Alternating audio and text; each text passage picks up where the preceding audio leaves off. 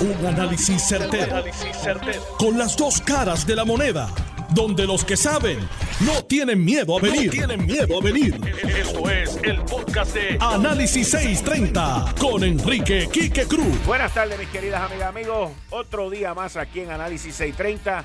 Ya se catalogó como un potencial, un potencial ciclón 7 que se podría convertir en tormenta tropical Grace. Y en línea telefónica desde el Servicio Nacional de Meteorología tengo a la meteoróloga Cecil Villanueva. Señora Villanueva, muchas gracias. Bienvenida aquí a Análisis 630. Sí, buenas tardes, ¿cómo estamos? Yo muy bien, ¿y usted cómo está?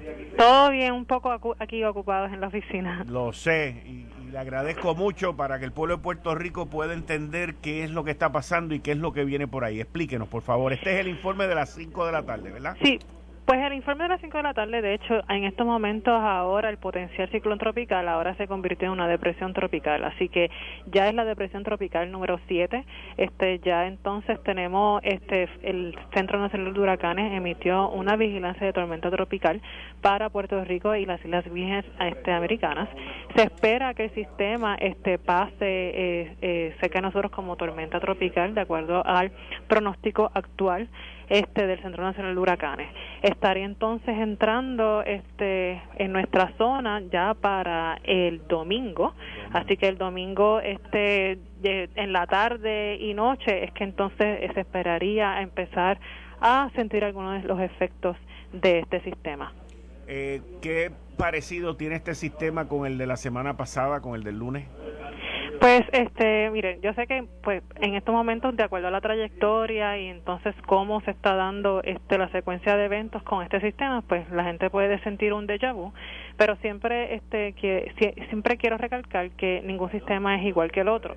Este, el sistema que ahora mismo es, es la depresión tropical Fred, eh, cuando estaba en nuestra área tenía mucho aire seco eh, cercano al sistema y eso entonces suprimió mucho de los, este, del efecto que eh, teníamos pronosticados para, para Puerto Rico. Este, cuando estos sistemas están en esta etapa, este, pronosticarlo es, sumamente difícil. De hecho, es mucho más fácil pronosticar cuando estos sistemas ya están desarrollados, este, como teníamos el huracán María, que era un, huracán intenso ya este, en el Atlántico y el pronóstico era mucho más fácil. Cuando estos sistemas están desorganizados, pues se hace un poco más difícil y entonces cómo, este, dónde están los impactos mayores de estos sistemas depende mucho de las condiciones ambientales actuales. Cuando pasó Fred, pues muchos de esos efectos se quedó al sur, aunque el sur de Puerto Rico, por ejemplo, Laja sí este, sintió ráfagas de 55 millas por hora y algunos aguaceros sí se sintieron en Puerto Rico. Este sistema se ve un poco más robusto del que, de, que Fred. Este, se ve que podría entonces tener un poco más, sería un poco más intenso hasta cuando esté pasando por Puerto Rico, eh, pero pues estar siempre pendiente y no bajar la guardia. Eh, sí se espera, por lo menos en los impactos que tenemos hasta ahora, que sería mayormente un evento de lluvia. Eso sí es parecido a Fred, que lo que esperamos que mayormente iba a ser un evento de lluvia. Se espera por el momento acumulaciones de 3 a 6 pulgadas. Dependiendo de cómo vaya la trayectoria, se podría cambiar. Es importante que este, la incertidumbre de esa trayectoria, pues todavía es un poco amplia, de, este, especialmente porque nosotros somos un área pequeña comparado con el sistema.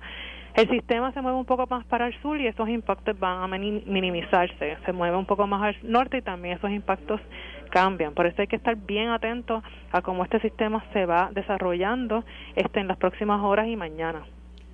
¿A qué hora sale hoy el próximo el próximo informe?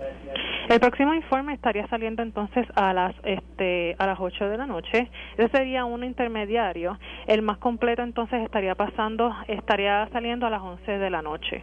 Así que cada tres horas entonces estaríamos como que dando una una actualización de esto, pero por ejemplo, usualmente eh, el, de las el de la los reportes intermediarios no cambia mucho ese pronóstico, siempre es mayormente este el completo, pero como quiera siempre estar pendiente porque algún tipo de actualización, alguna observación nueva, entonces podría este cambiar súbitamente este ese pronóstico del sistema y como he dicho, este sistema eh, pues depende mucho de cómo es la trayectoria esté pasando por Puerto Rico. La de acuerdo al pronóstico actual del Centro Nacional de Huracanes, la trayectoria está básicamente entrando por arroyo el centro de circulación y entonces estaría pasando y saliendo este por el área eh, suroeste oeste de Puerto Rico. Esto sería una tormenta tropical, este no es un huracán por el momento, o sea, se espera que estaría pasando entre depresión tropical o una tormenta tropical por el área. Así que mayormente lo que estamos esperando es un evento de lluvia, algunos vientos, vientos sostenidos de 30 a 40 millas por hora, con ráfagas que podrían alcanzar hasta los 50 millas por hora y obviamente unas condiciones marítimas deterioradas. Entonces, básicamente, aunque este sistema cambie su intensidad o, lo fuerte o más débil que venga, hasta ahora el, se espera que sea para el domingo tarde en la tarde. ¿Eso es así? Eso es correcto. Ahora, sí, este sí, el sistema eh, hacer un poco más, pues entonces podríamos ver esos impactos un poco más tempranos, pero por el momento, este, ya en horas de la tarde del domingo, las personas tienen que estar pues, preparadas, este, estar atentos y, y, y, y no estar básicamente en la calle, o sea, por lo menos estar bien atento a cómo se desarrolla este sistema. Eh, por el momento, este, estaríamos entonces viendo, entrando las primeras bandas que se estarían sintiendo en las Islas Vírgenes y a lo mejor Vieques y Culebra en domingo por la tarde y entonces esto se estaría entonces acercándose al área este tarde en la tarde, noche y madrugada para Puerto Rico. Cecil Villanueva, muchas gracias, muy atenta y excelente informe que nos ha dado aquí en Análisis 630, se lo agradezco.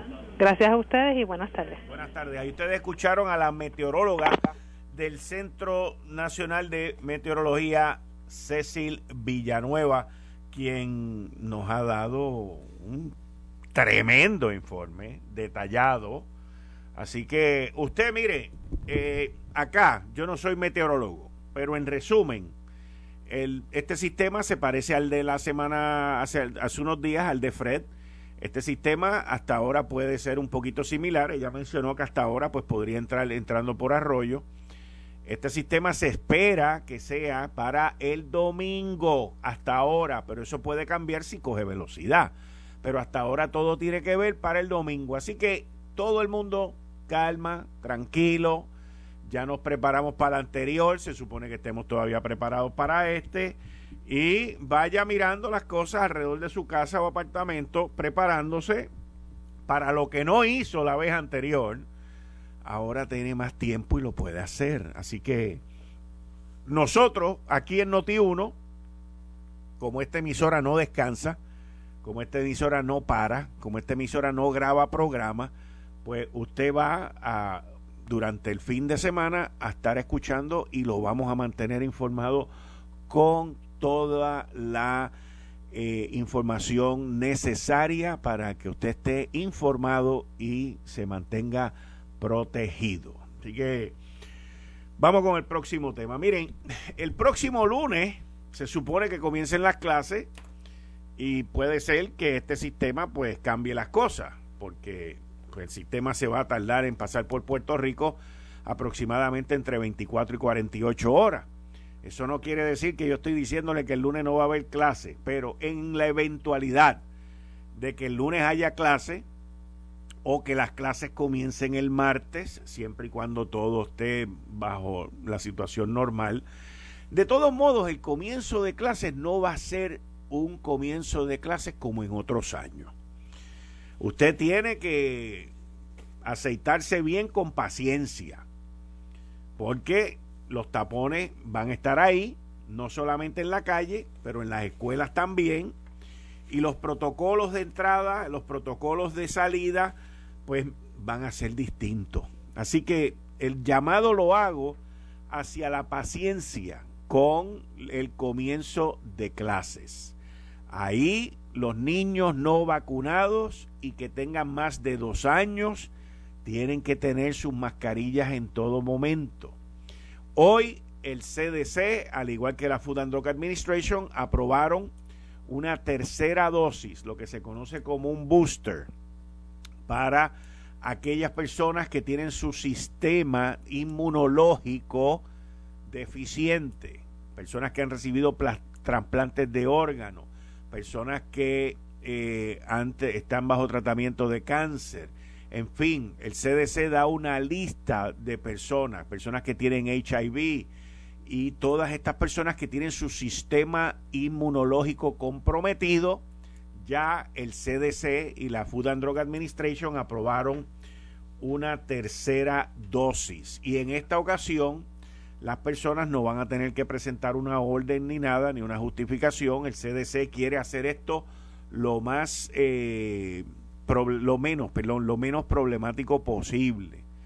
Esta tercera dosis ha demostrado subir los eh, anticuerpos contra el COVID y es muy importante también que usted entienda, ellos recomiendan, según la, el material que leí, ellos recomiendan que usted si fue vacunado con Pfizer se mantenga con esa marca y si fue vacunado con Moderna se mantenga con Moderna, no se ponga a mezclar, no se ponga a inventar, usted no es un laboratorio y manténgase con lo que ya a usted eh, le, lo vacunaron la primera vez. Muy, muy importante. Así que esta próxima semana va a ser una semana muy interesante con todo esto. Y a las 5 y 30, a las 5 y 30, voy a tener a la licenciada Lercy Boria, que es la procuradora de la mujer. Yo escuché hoy unas declaraciones que ella hizo eh, sobre la muerte de este niñito Jaden. ella estuvo con nosotros hoy vía eh, una grabación, una entrevista que le hicieron en Lo sé todo. Y les tengo que decir que eh, yo sé este, esta muerte de este nene, un angelito ha, ha jamaqueado a, todo Puerto Rico. un, un, un, ángel que le falló su papá y que todo parece ser que el sistema también le falló. Vi una foto de él completamente desgarradora, pero desgarradora, con un ojo hinchado, con un se ve que, que fue como un puño, un golpe que le metieron en un ojo. Tiene chichones en la cabeza, tiene quemaduras en el cuerpo. La, la autopsia, que ya fue finiquitada hace dos días, creo, ayer, por el negociado de ciencias forenses, eh, dictaminó que lo habían matado. No entraron en detalles eh, y yo creo que fue lo correcto por parte del negociado de ciencias forenses, eh, porque estoy seguro que fue devastador y desgarrador. yo vi esa foto hoy y me impactó cómo una persona puede meterle un puño en la cara a un nene de de 8 años o a un nene de la edad que sea. Eh, eh, es algo que estamos pasando nosotros aquí también por una situación muy difícil. Lo que voy a decir no es justificando, porque esto no hay manera de justificarlo, pero eh, todo esto que, que, hemos estado viviendo por los últimos 18 o 20 meses ha afectado a personas que ya vienen estando afectadas. Eh, hoy también vi unos videos de una persona que tiene problemas de salud mental que le entró a pedra a la alcaldía de Toa Alta y, era una cosa impresionante también. Pero en, en este caso de este nene eh, y de otros nenes que no sabemos lo que están sufriendo y lo que les está pasando, por eso es que muchos de estos niños y de estas niñas quieren regresar a la escuela. Eh, los vecinos, los familiares, aquí todo el mundo tiene que estar atento. Todo el mundo tiene que estar atento. Todo el mundo, señores, tiene que estar atento. Y, y siguiendo con ese tema, pero en otra rama, la jueza, la honorable presidenta del Tribunal Supremo, eh, Maite Orono, pues ayer rindió un informe ante la prensa. Y ella aclaró desde el principio que el informe no tenía, este, este, esta parte de, de nuestra rama judicial, y este informe surge de una investigación que el tribunal les mandó a hacer luego de la muerte de Andrea. Y, y yo entiendo, no, no estoy de acuerdo en todo, yo entiendo por dónde es que viene la juez presidenta. La juez presidenta es la que corre o la que está a cargo y tiene la responsabilidad de una de nuestras tres ramas gubernamentales. Está el Ejecutivo, que está el gobernador, está el Legislativo, que está ahí Rafael Tatito Hernández y, y Dalmau, y José Luis Dalmau, y está la jueza Maite Orono, presidenta del Tribunal Supremo.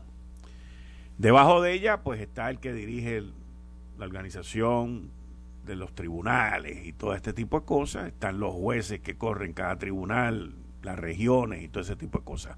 Hay un andamiaje administrativo. Y, y yo entiendo que la función principal que la jueza presidenta del Tribunal Supremo, Maite Orono, quería cumplir era proteger su rama. Esa parte yo la entiendo, la entiendo. Y, y, y, e inclusive hasta cierto punto pequeñito, puedo estar de acuerdo con su principio, pero no con el fin, no con el final. Porque me levanta bandera el que los jueces que examinaron todos estos casos y estas situaciones, eh, la data, la base de datos que usaron, fue de una entidad no gubernamental. O sea, cómo tribunales utiliza una data que no es la de ellos. Esa es mi primera bandera roja. O sea que la data de tribunales no sirve para ellos mismos analizarse. Yo llego a esa conclusión a base de esto que dice aquí. Y esto es un artículo escrito por Benjamín Torres Gotay, donde dice los autores del informe determinaron a base de datos del Observatorio de Equidad de Género, una organización no gubernamental, que entre fecha y fecha, y entonces ahí entran en una serie de estadísticas. Las estadísticas, lamentablemente, los sistemas la utilizan para justificarse. Y esa no debe ser la razón de esta investigación y de este informe. Como tampoco debe ser el que la juez presidenta vaya allí con en sus manos con tres cabezas de jueces y digan, estos fueron los culpables como si estuvieran en un coliseo romano. Ese tampoco es el propósito de esto. El propósito de esto es tener una rama judicial mejor de la que teníamos antes de estos eventos. Ese es el propósito. Esos son los resultados. Y se ve claramente que la rama judicial necesita ayuda. Porque es muy fácil uno leer entre líneas y entender cuáles son las deficiencias a través de las recomendaciones. ¿Ok? Pues si a mí alguien me recomienda rebajar, no es porque estoy flaco, ¿verdad? Es porque estoy sobrepeso. Por lo tanto, las recomendaciones que te dan están alineadas a las deficiencias que tú tienes. Y esas deficiencias son las que la rama judicial tiene que resolver. La pregunta es, ¿las recomendaciones cubren todas las necesidades que tiene la rama? Yo entiendo que no. Y que quede claro, no soy abogado, no soy magistrado y no he estudiado derecho. Pero conozco un poco de gerencia porque a pesar de que la rama judicial es una cosa que está allá arriba, con toga y todo este tipo de cosas, y que ellos se protegen, con lo cual yo no tengo ningún problema, pero se trata de manejar gente, de gerenciar gente. Y cuando tú entras en ese ambiente, yo te puedo decir con toda la certeza del conocimiento y la experiencia que tengo, que la rama judicial no tiene esa experiencia, no la tiene. No la tiene. No la tiene y no la va a tener. Y ahí es donde entra el problema de cómo tú arreglas un carro sin ser mecánico. Vuelvo y me uso a mí de ejemplo. Si a mí mi vehículo se me daña, yo no me voy a quedar callado porque no está dañado y me dé vergüenza, pero tampoco me voy a poner a arreglarlo yo. Porque yo no sé qué es lo que tiene, yo no sé cómo, cómo yo, yo puedo saber lo que tiene, no prende. Pues puede ser la batería, pero y si le pongo la batería y no prende, pues de ahí para adelante yo no sé más nada. Y de eso se trata esto. De eso se trata esto. Los jueces y los tres jueces que examinaron esto y que vinieron con sus recomendaciones, que muchas de ellas son muy buenas, pero muchas de ellas demuestran la deficiencia de conocimiento que tienen los jueces. Ese es el primer problema que tienen, la deficiencia de conocimiento. Y hay un área que me llama la atención, que es un área muy buena, pero que no creo que la rama judicial logre lo que quiere. Y es la evaluación del riesgo. Y esto lo ponen aquí eh, de la siguiente manera. Los grupos, los miembros del grupo de trabajo igual dijeron que se debe adiestrar a los magistrados en las salas de violencia doméstica en la evaluación de lo que llaman factores de letalidad, en alusión a las señales que pueda presentar una persona de que es un agresor u homicida en potencia. Por ejemplo, se debe de tomar en cuenta si ha sido violento, amenazante o obsesivo en el pasado, con lo cual yo entiendo que es esencial.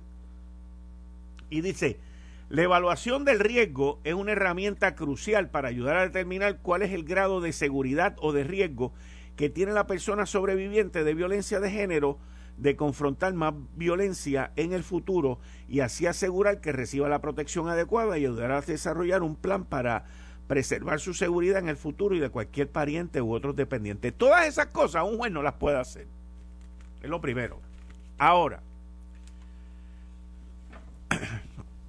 yo en mi faceta gerencial anteriormente y en mi faceta de analista aprendí muchas cosas a través de los 40 años que yo he estado en la calle trabajando. Y yo me leí un libro que es uno de los libros más brutales que yo me he leído en mi vida, que sería una excelente herramienta para los jueces, en adición a otras herramientas más. Pero aquí estamos hablando de que los jueces necesitan psiquiatras allí, o sea, si tienen que llamar a un psiquiatra, deberían llamar a un psiquiatra, llamar investigadores. O sea, yo, yo veo al juez, y ellos quizás no se ven a sí mismos de esta manera, pero yo veo al juez como una persona que debería de tener una cantidad, un, un toolbox, una caja de herramientas donde ellos puedan determinar qué es lo necesario. Y voy a seguir con este tema cuando regrese ya mi eh, Estás escuchando el podcast de Noti1. Análisis 630 con Enrique Quique Cruz. 5 y 36 de la tarde de hoy, viernes 13 de agosto del 2021. Tú estás escuchando Análisis 630. Yo soy Enrique Quique Cruz y estoy aquí de lunes a viernes de 5 a 7. Terminaba el análisis con esto de los tribunales, con que los jueces no tienen todas las herramientas para analizar riesgo, no las tienen, y no van a tener los adiestramientos tampoco para eso. Así que aquí hay una serie de tareas que todavía a tribunales le queda por hacer, porque esto se trata de manejar, de gerenciar, de administrar seres humanos. No importa que tengan toga, que no tengan toga, que hayan estudiado derecho, Nada de eso importa. Es, tú tienes un grupo de empleados, tú quieres que esos empleados hagan el mejor trabajo posible y para eso le tienes que dar las herramientas posibles. Eh, una de esas herramientas son los adiestramientos. Pero más tarde vuelvo con el tema, no lo voy a dejar ahí. Y les voy a decir lo del libro que les mencioné.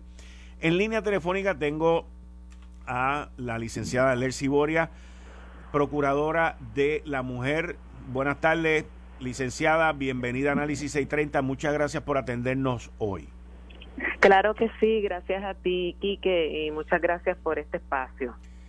Yo escuché, eh, estaba hoy en Lo sé todo, y escuché unas expresiones que, que usted hizo que me, me llamaron la atención y luego vi unas fotos de Jaden con un ojo hinchado, un ojo morado, eh, y los abusos que se sometió, que le sometió su papá, que está bajo custodia, pero eh, usted dijo que en el sistema, que, que en el sistema, bueno, me corrige si digo algo incorrecto, pero esto fue lo que yo escuché y que recuerdo y lo anoté inclusive, que Jaden fue secuestrado por el sistema y que el sistema está falto de sensibilidad y diligencia.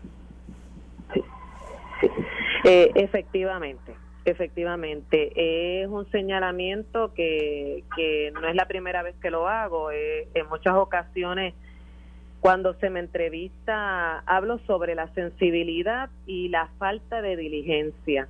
Vemos muchísimos casos. Yo como procuradora, pues, pues tengo jurisdicción hasta cierto, hasta, hasta cierto espacio, pero ciertamente siempre ha habido un reclamo por de, mi parte en cuanto no solamente a los jueces y a las juezas, sino también a los fiscales, a los policías, eh, a los mismos familiares, la falta de diligencia.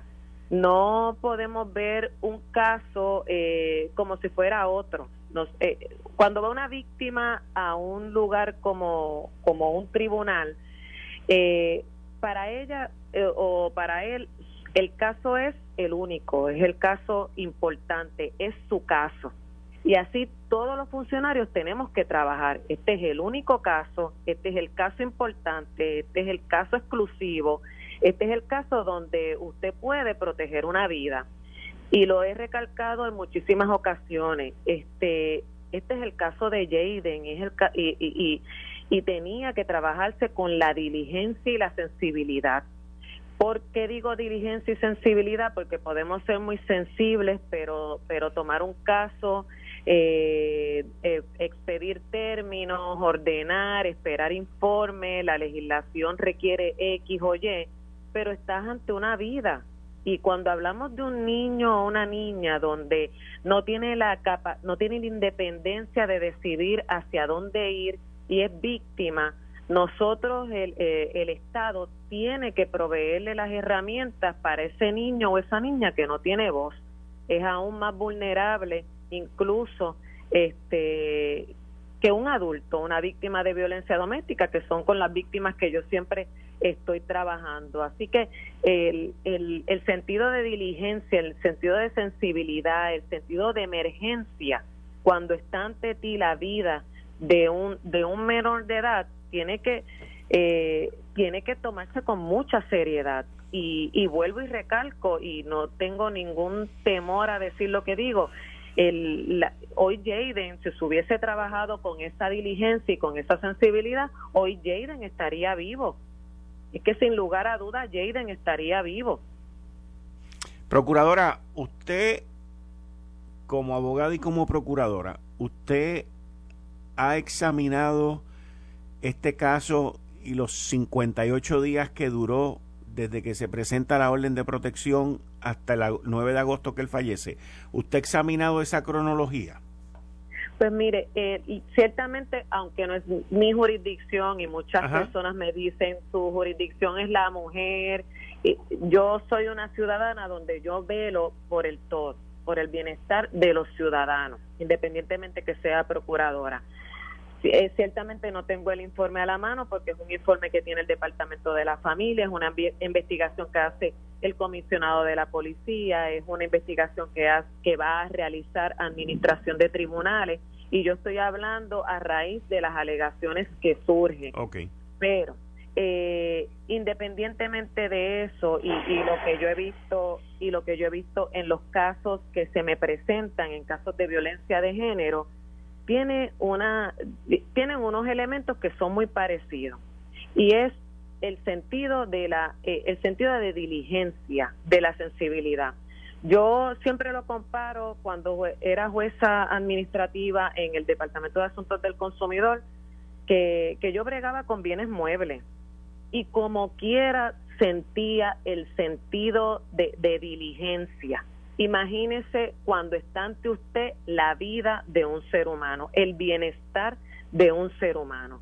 Y, y siempre ha sido mi reclamo en los casos de víctimas de violencia de género el, el, sentido de diligencia, el sentido de empatía, el sentido de evaluar este caso como si fuera único. Y eso es algo que no, nos está faltando a los funcionarios que tenemos el deber de prevenir. Hablamos mucho de la culpa y de, de, de adjudicar responsabilidades, pero hablamos muy poco y le damos muy poca importancia cuando hablamos de la prevención, que es lo que al final del día es lo que está salvando la vida de, de toda víctima de cualquier tipo de violencia. En el caso de Andrea, por ejemplo, que luego de que eh, la asesinaran, eh, ahora pues dan, dieron una orden de que los fiscales tienen que estar presentes y todo ese tipo de cosas. En, en casos futuros, o sea, en casos después de ese asesinato, eh, ¿Se ha ido cumpliendo con eso? ¿Ha visto usted un cambio en las órdenes de protección que han ido a presentar y que se están presentando en las Cortes de Puerto Rico?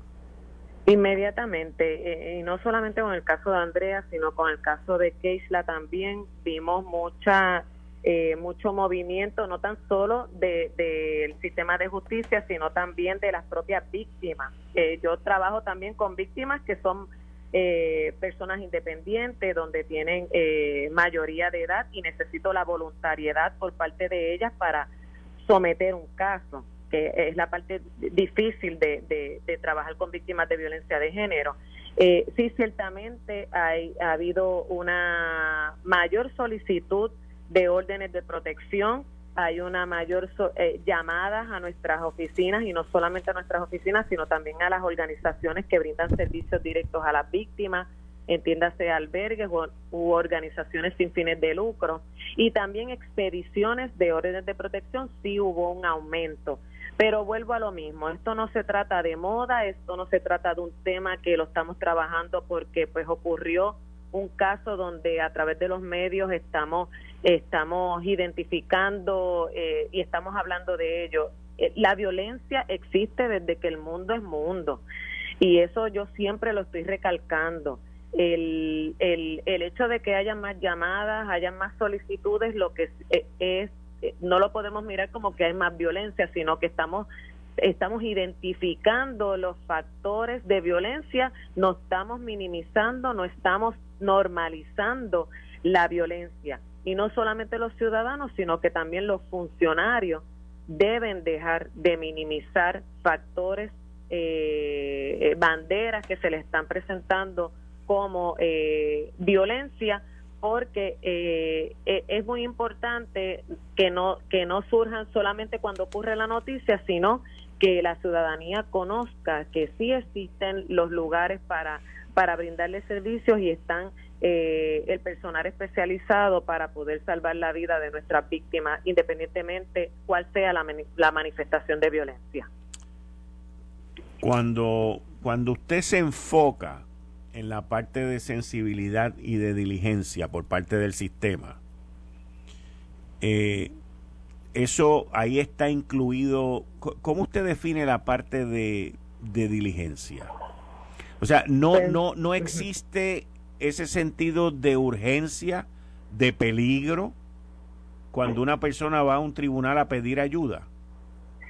Pues mira, yo tengo muchísimas llamadas, eh, sabes que, que trabajo diariamente con víctimas que requieren la total confidencialidad de mi parte y tengo muchísimas llamadas de víctimas de violencia donde eh, solicitan precisamente eso y no solamente de parte de los jueces y de la jueza, de los fiscales, de la policía, de ese cuartel cuando vas a solicitar una orden de protección y el policía te dice eh, ya es la tercera vez que vienes aquí, este, resuelve los asuntos con tu pareja, ya viene pues con otros epítetos hacia la víctima ya viene fulana ah, con, con el mismo issue, el, la confidencialidad, el respeto, la empatía, eh, tiene, que, tiene que trabajarse desde el momento en que esa persona presenta su queja, también la misma atención, con la misma empatía por parte de los fiscales. Hemos tenido casos donde citan al agresor como el, caso de fin de semana, me citan al agresor un lunes y en el fin de semana me matan a la víctima. Tenemos a los jueces y a las juezas velando por las leyes que las conozco, soy abogada, pero eh, eh, eh, el, la, el peligro, el, el peligro inminente tenemos que tenemos que salirnos tenemos que salirnos nuevamente de, de, de, esa legislación de esos procesos burocráticos y, y, asumir el control un juez o una jueza no puede no puede estar sentado esperando a que le provean la evidencia perfecta hay evidencia circunstancial hay hay tienes que tener empatía con la víctima. La víctima, una víctima no te va a testificar igual que, que otra víctima. Los casos son individuales. Por eso es que cuando yo hablo en cuanto al presupuesto de mi oficina, yo no estoy hablando de nómina. Yo estoy hablando de, fondos para adiestrar a todo el sistema de justicia, a eh, fondos federales para adiestrar a jueces y juezas para que se abran salas especializadas de violencia doméstica, fiscales que sepan trabajar con una víctima de violencia porque podemos conocer todas las leyes, pero el, eh, la violencia es un tema sumamente complejo y tenemos que tener funcionarios empáticos, eh, funcionarios que conozcan del tema y que sepan sobre todas las cosas trabajar con una víctima de violencia. ¿Qué dinero, qué cantidad de dinero usted necesitaría para cumplir con eso anualmente? Bueno, ciertamente nosotros recibimos uno... Porque la Junta aprobó 7 millones de pesos. Sí, hay 6 millones que son que son que fueron asignados al, al comité PARE. Eh, nosotros estamos siempre solicitando eh, fondos, sabes que el presupuesto estatal en la, en la medida en que se vaya reduciendo, pues me, dificulta el pareo de fondos federales y por eso es que eh, siempre solicito el, el, que no se me reduzca, como dispone la propia legislación, que no se me reduzca al, al año anterior, el presupuesto del año anterior. Sí hubo un aumento en eh, para la oficina eh, de 700 mil aproximadamente. No, no es el, no cubre ni el 70% de lo que se le ha eliminado a la oficina, pero eh, tengo que reconocer que hubo una asignación de, después de dos o tres años que he venido reclamándolo, hubo una asignación de fondos que lo que implica es, en la medida en que hay un aumento de presupuesto por parte de nuestra oficina, hay un aumento de presupuesto para pariar para las organizaciones que están subvencionadas por la oficina de la Procuraduría. Son, organizaciones que rinden servicio directo a nuestras víctimas de, violencia de género y también eh, son fondos con los que pagamos fiscales, con los que pagamos policías que trabajan directamente el tema de la violencia de género. Procuradora, muchas gracias por estar aquí en Análisis 630.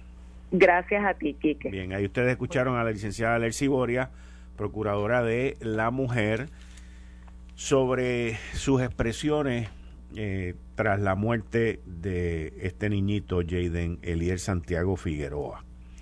En las recomendaciones que la juez presidenta del Tribunal Supremo y de la rama judicial, eh, el informe que ella habló ayer y explicó, incluye, eh, por ejemplo, hacer continuos adiestramientos al personal que atiende casos de violencia doméstica en las cortes, asignar nuevos jueces a las salas especializadas de violencia doméstica y adiestrados antes de que comiencen sus funciones. Esas dos recomendaciones me llaman muchísimo la atención porque eso demuestra, número uno, que hay un interés en rotar los jueces y adiestrar los jueces. O sea, que hay jueces que caen en esas áreas eh, que no tienen el conocimiento y eso se refuerza por otra recomendación que mencionan más abajo, que está así, que para los pelos y levanta las canas, porque habla de que los jueces tengan pleno conocimiento de la ley 54 y que no solamente tengan el pleno aquí lo dice, dice, eh, además pide que los jueces y las juezas con experiencia deben actuar como mentores de sus colegas. Igualmente, de que los jueces y las juezas que sean designados a las salas de violencia doméstica cumplan con unos criterios mínimos como sería tener pleno conocimiento de la ley 54, sus enmiendas y las normas y procedimientos de las salas que se les asigne, así como otras leyes relativas a la violencia de género. Mira, eso es como tú no puedes pasar de grado si no sabes álgebra o geometría para ir a la universidad o para el próximo nivel, no sé. Eh, son cosas que son bien básicas, pero que parece que el sistema ha descubierto que hay una deficiencia. Y yo di un ejemplo aquí cuando hablé de este tema antes de que este informe saliera ayer a la luz pública, de que inclusive hoy, con el sistema de, de videoconferencia, que en muchos casos y muchas vistas se están llevando así, más las grabaciones que hay en la sala, ese es el mejor material para que los jueces aprendan de sus errores. El mejor material. Y es el mejor material para mejorar la rama judicial. Y hay una serie de casos que no los tengo que enumerar porque ellos saben cuáles son, en que se pueden tomar como ejemplo y darle los adiestramientos que están recomendando ahí. Como esa idea puedo dar mil. ¿Por qué? ¿Por qué puedo dar mil? Bien sencillo. Porque mis ojos no están acostumbrados a ver el sucio de la pared. Y miro esto con unos ojos frescos. El que lo hace todos los días no se da cuenta de que la pared está sucia y de que tiene que buscar a alguien de que la limpie o que la pinte. Y eso es lo que pasa en algunas salas de los tribunales. No podemos generalizar, vamos a estar claros. Y por eso dije al principio que entendía cuál fue el propósito de la juez presidenta cuando dio esta conferencia de prensa, porque desde el principio dejó claro, en unas palabras mucho más finas que las que yo le voy a dar a ustedes, que el informe no era para justiciar, no era para criticar, no era para caerle atrás a la jueza que la prensa, ciertos sectores de la prensa, y ciertos sectores del pueblo de Puerto Rico querían ir detrás de ella. Esa parte, como dije, la entiendo, porque ella también tiene que proteger a los demás jueces y tiene que proteger a la rama judicial.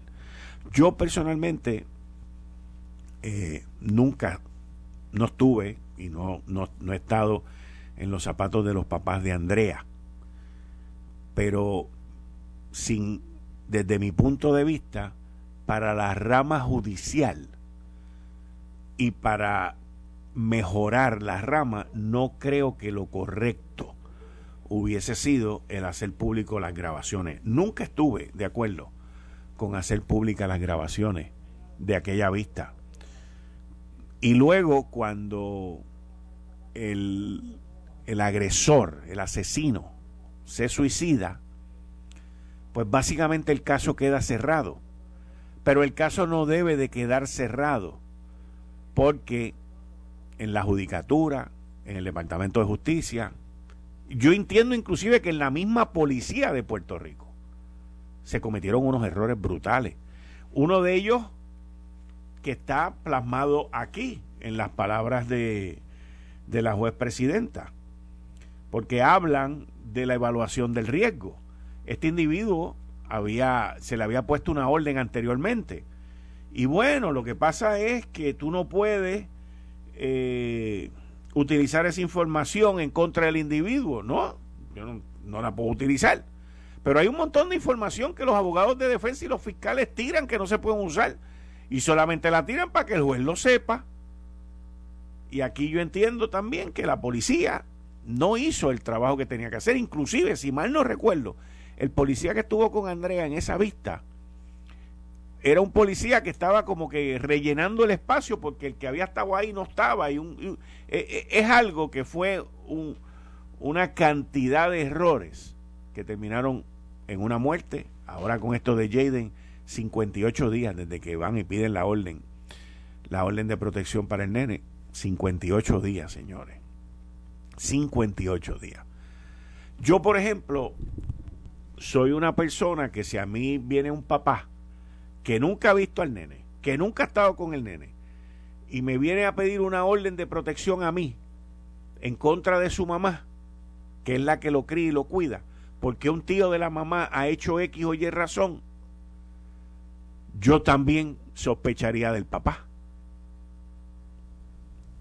Porque si el papá con quien estuvo fue, el nene con quien estuvo fue con el papá. Y aquí se tomó por bueno lo que dijo el papá del nene. ¿Y qué pasó? Que terminó siendo el asesino de este nene. Esto fue el, podcast de Notiuno. Análisis 630 con Enrique Quique Cruz. Dale play a tu podcast favorito a través de Apple Podcasts, Spotify, Google Podcasts, Stitcher y notiuno.com.